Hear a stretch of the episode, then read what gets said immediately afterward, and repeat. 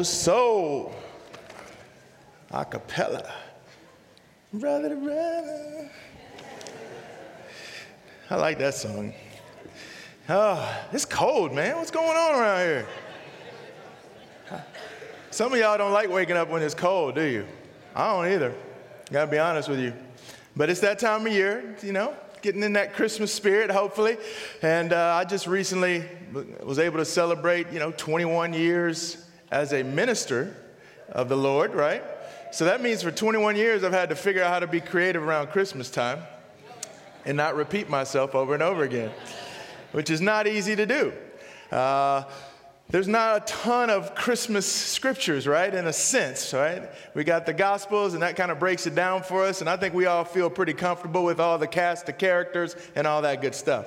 But for 21 years, I got to figure out how to make it different. And then I decided, you know, I don't know if that's necessarily true. Because some things just are timeless, and that's just the way they need to be. I've watched It's a Wonderful Life 18 trillion times. I already know what's going to happen with that savings and loan. I already know that dude is going to forget what he wasn't supposed to forget. And I know what's going to happen with old George Bailey. But every time, man, I'm just a puddle. You know what I'm saying? Just gets me every time. And so there's nothing that's changed about that particular movie, but it's just something about it being timeless, right? And I just think there's something about going back to the scriptures and really clearing our minds and getting our hearts in a place where we really can take in some of those timeless themes that we learn uh, about how Jesus came initially uh, as a baby, but also to look ahead as well. And so hopefully this morning can be timeless in a sense that these passages that we've read before can encourage us or inspire us or help us or challenge us, whatever God needs for, for it to happen in our hearts. But uh, let's, let's dive in and say a word of prayer. Amen. Father, this morning uh, we, we come wanting to have humble hearts and wanting to have our minds in tune with your spiritual truths. And Father, we are grateful to, to know you, that you chose to reveal yourself to us in a very personal way. And Father, I, I'm grateful after studying Greek mythology and the capricious nature of the gods and the way they interact with human beings. And wow, uh, I'm glad that we don't go back to those types of themes every year, but that we can understand your deep love for us, the purposefulness of what you have done, the plan, how we are involved in that plan, and, and how we benefit from uh, Jesus coming as a, as a child living among us, and how we can look forward to his coming again. Uh, so, God, I just pray that these timeless themes can, can just resonate with us. And while we may not break brand new ground, I still believe that these, these scriptures can, can motivate us to love you with all our hearts. We pray this in the name of Jesus. Amen. Amen. Amen. so this, uh, I, a few years ago, I, I read a, a, book called the, the Advent Conspiracy. And I didn't grow up going to church a ton. And the church I did go to, we didn't really use, we didn't go by any church calendar. So things like Advent, would never heard of it, right?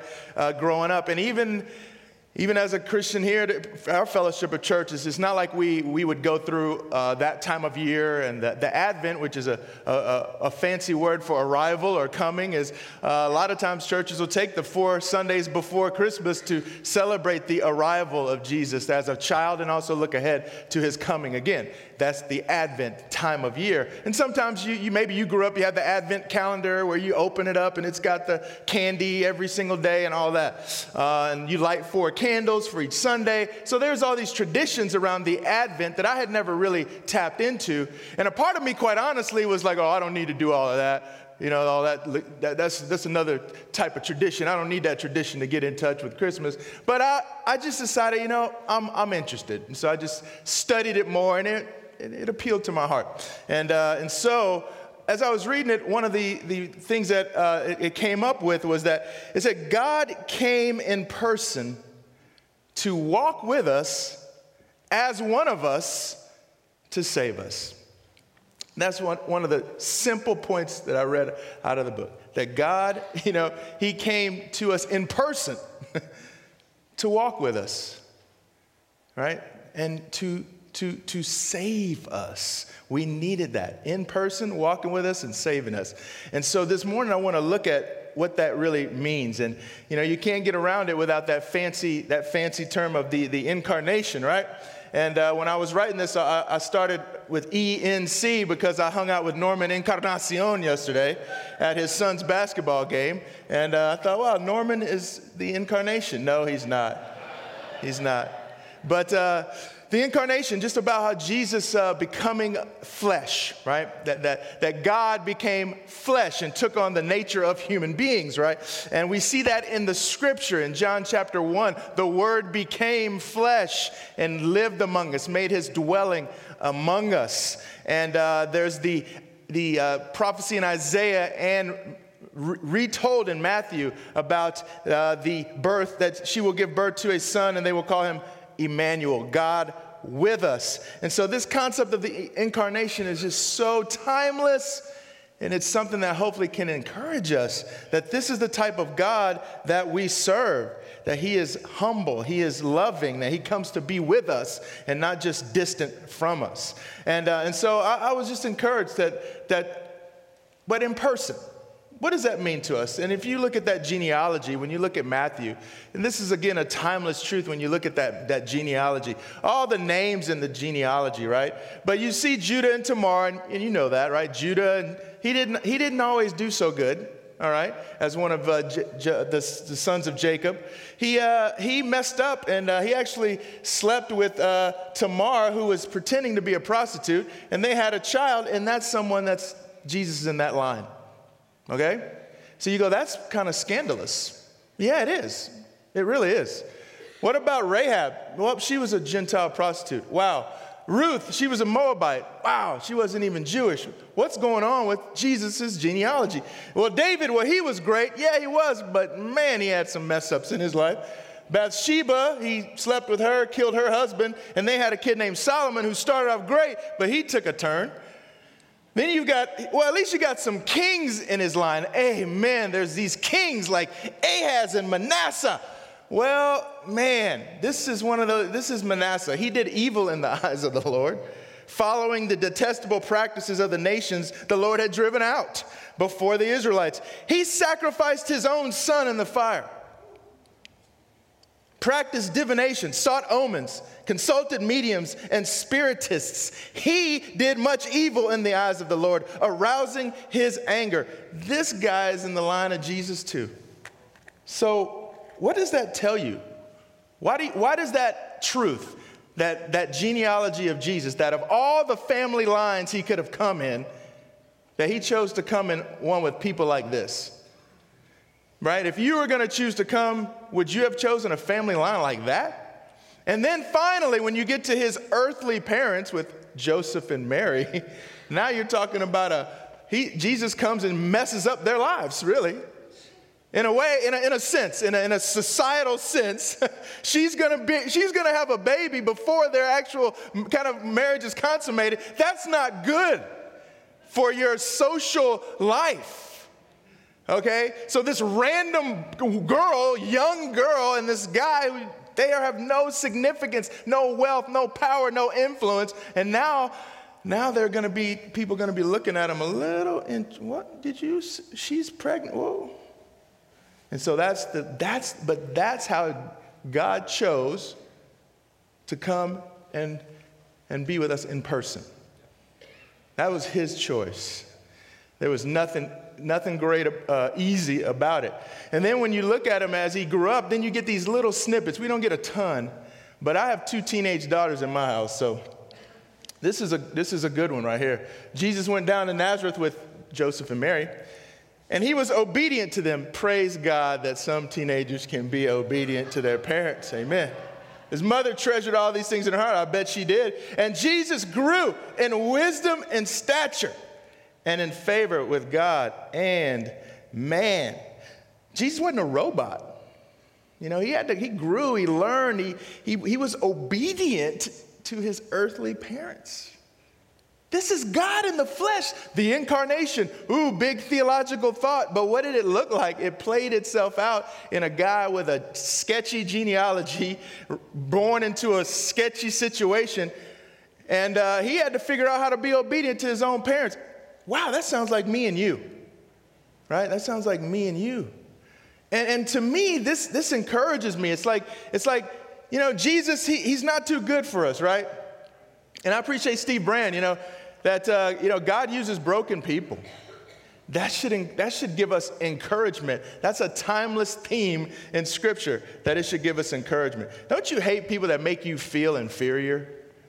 I mean, we all know those situations where it's like you, you fear like even what you're wearing or something might, might make somebody look down on you. Or I remember we, we have this family member, I'm not even going to come close to mentioning who they are because I'm being recorded, you know what I'm saying? But but this particular person wasn't there and the living situation was a little not great. People were, I slept on a couch. My wife was on a blow up mattress and in, a sep- in the living room. I mean, we, we had lots of family. And somebody just made a comment that if so and so were here, he would get a hotel room. He would not deign to deal with this situation because he's so much greater than all of his vibe, you know? Who wants to be around that, right? You don't want people that are just too good for you, right? To make you feel that way. And you look at the genealogy of Jesus, you look at him having to grow up, be obedient. We should look at that and just go, wow, God, that's how you chose to come and, and be with us in person? Like, like that? Like you're one of us? And, and you're not a distant God who's unknowable and inaccessible, but that's who you are. And, and even when you looked at the prostitutes in your line and the non Jewish people in your line and the people that had it all messed up really bad, even though those were the people in your earthly line, you didn't choose to separate yourself. It actually compelled you to go help them. Wow. That's the heart of, that's the heart of God. To, to, look at, to look at us in our messed upness and to not be repulsed by it, but to be compelled to actually come and be among. Wow. To me, that's a timeless truth that I hold on to this time of year. That Jesus came in person, and he came in person to, to, to walk with us, you know, to walk with us, to show us how to truly live. And, and when, you re- when you read the Gospels about who Jesus is, I mean, it just it should inspire us all. I, I mean, there's so many passages to, to choose from, but there's one that I really liked in, in, in, in John chapter 15. And Jesus, you know, he's telling his, his, his disciples, and you know, he says, you know, my command is this to, to love each other as I have loved you. Greater love has no one than this to lay down his life for his friends. And you are my friends if you do what I command. And I no longer call you servants because a servant doesn't know his master's business. Instead, I have called you friends.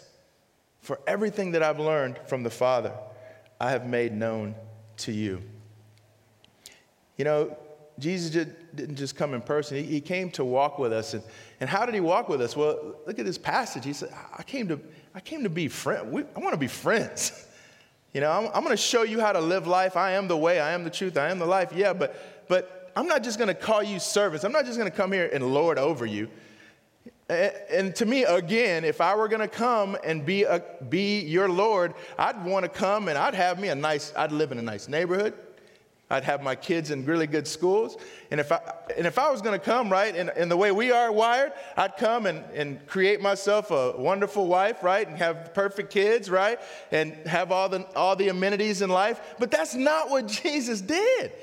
He did, not, he did none of that. He hung out with people, he's talking to people who are not even influential. These people that he's talking to and calling them friends, they, they're not even really considered all that in their society. But this is who Jesus is. This is how God chose to, to reveal himself to us. Not to just lord it over us, just to come here. He could have just come as an adult and just shown, told us what to do. Right? He could have come two days before he was supposed to be crucified, right? That's probably what I would have done. Just get this thing over with, right? But you know, he came as a, as a, as a baby, vulnerable, having to put himself under the, the, the, the care of two parents that didn't know what they were doing. And then he comes to walk with us and to teach us, and then he calls us friends. We don't deserve any of that in it. But, but what does that do for your heart? Hopefully, it just makes you grateful. I hope, it, I hope it can inspire in you gratitude for the God that we serve. That it's, it's, it's real, it's authentic, it's heart to heart. It's, that's the, it's a relational connection. And so often we think of God as just this out of body world. You can't touch him, you have to just know about him. No, you can know him. And he actually wants to call you friend. Wow. The incarnation beautiful, walking with us. But he walks with us. How does he walk with us? He walks with us as, as one of us. And um, there's a, a part of the scripture, and uh, let's look at Matthew 3.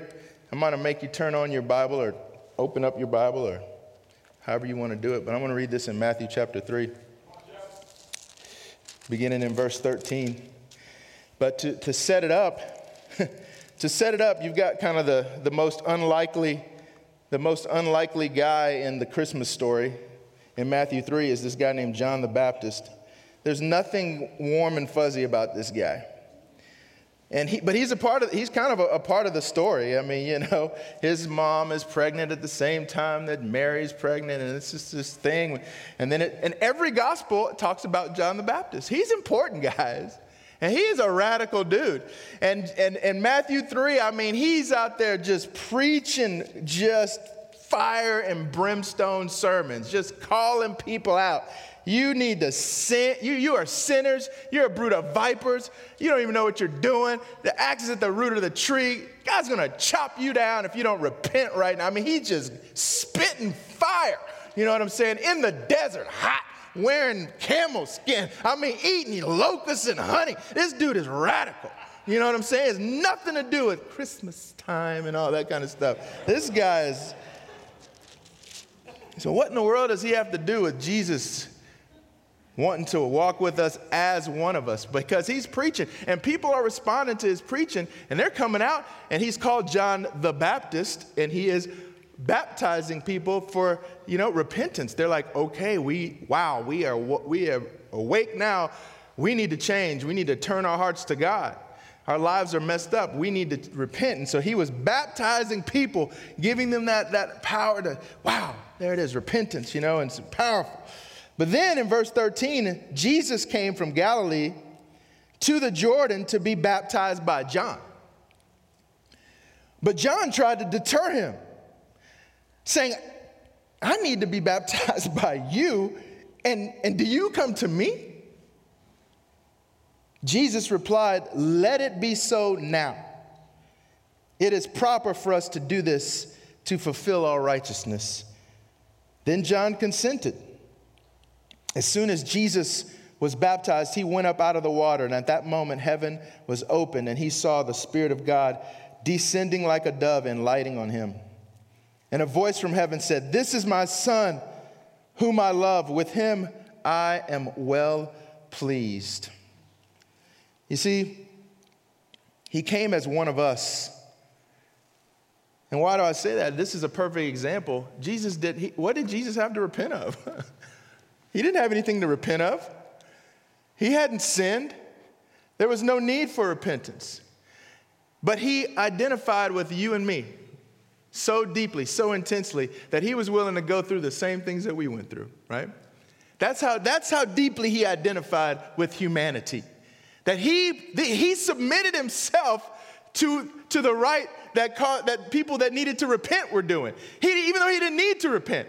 What a, what a, what a connection that he, that he sought with us. And I, I, saw this quote, and it, it said, Christ's baptism might create misunderstanding, just as his associating with publicans or tax collectors, and sinners did. He was content to be misunderstood.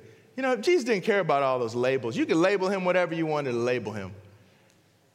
Oh, see, he's, he's, he's getting baptized. He needs to repent just like he's no different than anybody else. He's getting baptized too. Wonder what he needs to repent of. I wonder if he's sleeping around like with Mary or somebody. What's he doing? Seriously, what's Jesus doing? Why is he getting re- baptized?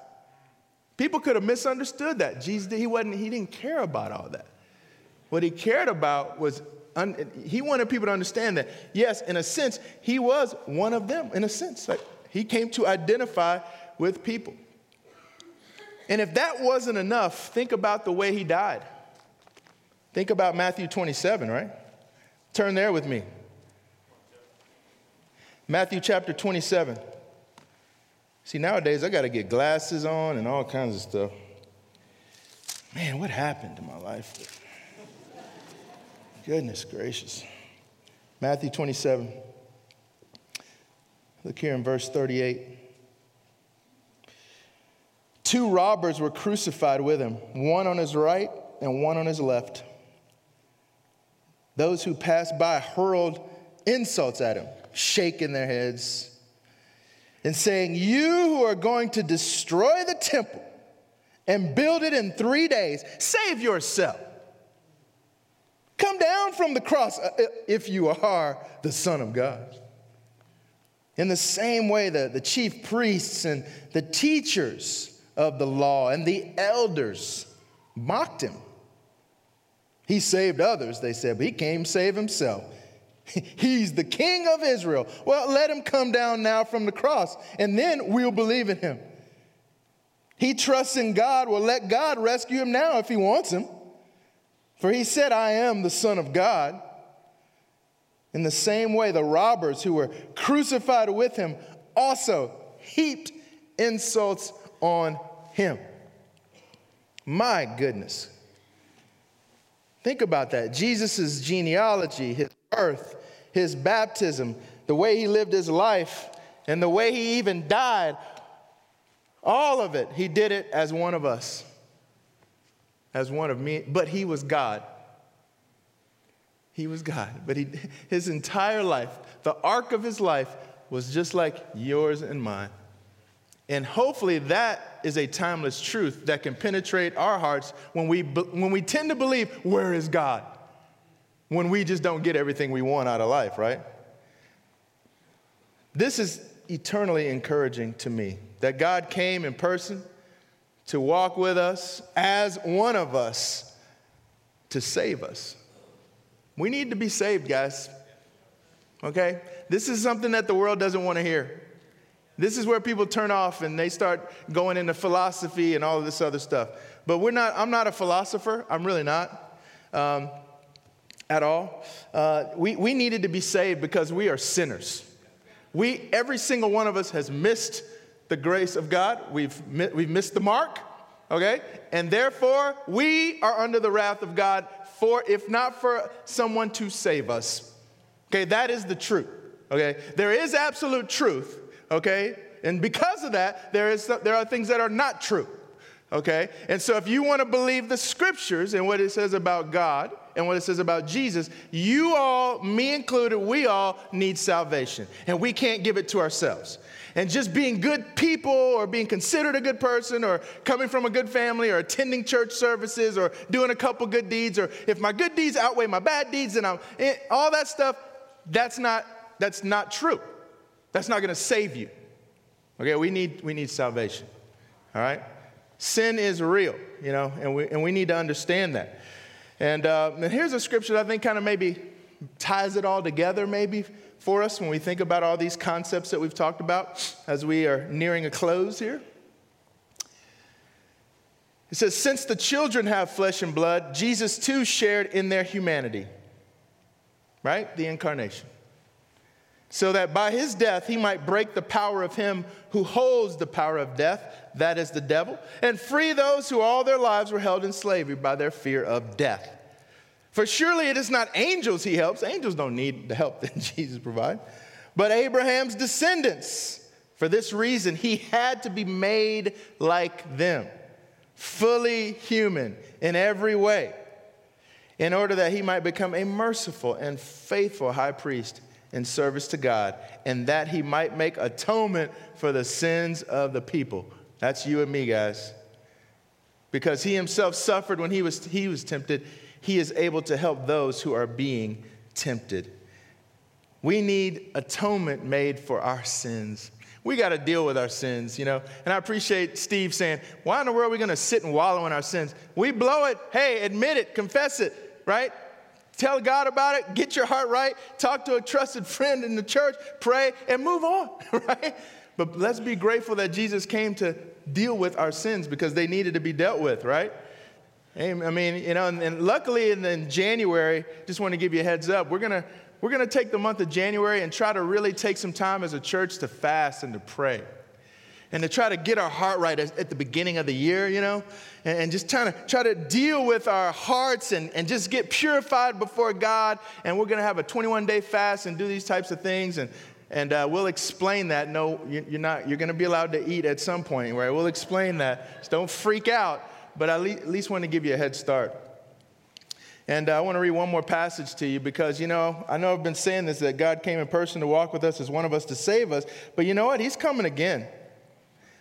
And He's coming to rescue us once and for all. So we don't have to deal with the craziness that goes on in this world, right? And I want to encourage you that He's coming back again. I'm going to read this to you, and then we're going to stand up and sing a closing song. And this passage is found in Revelation 19.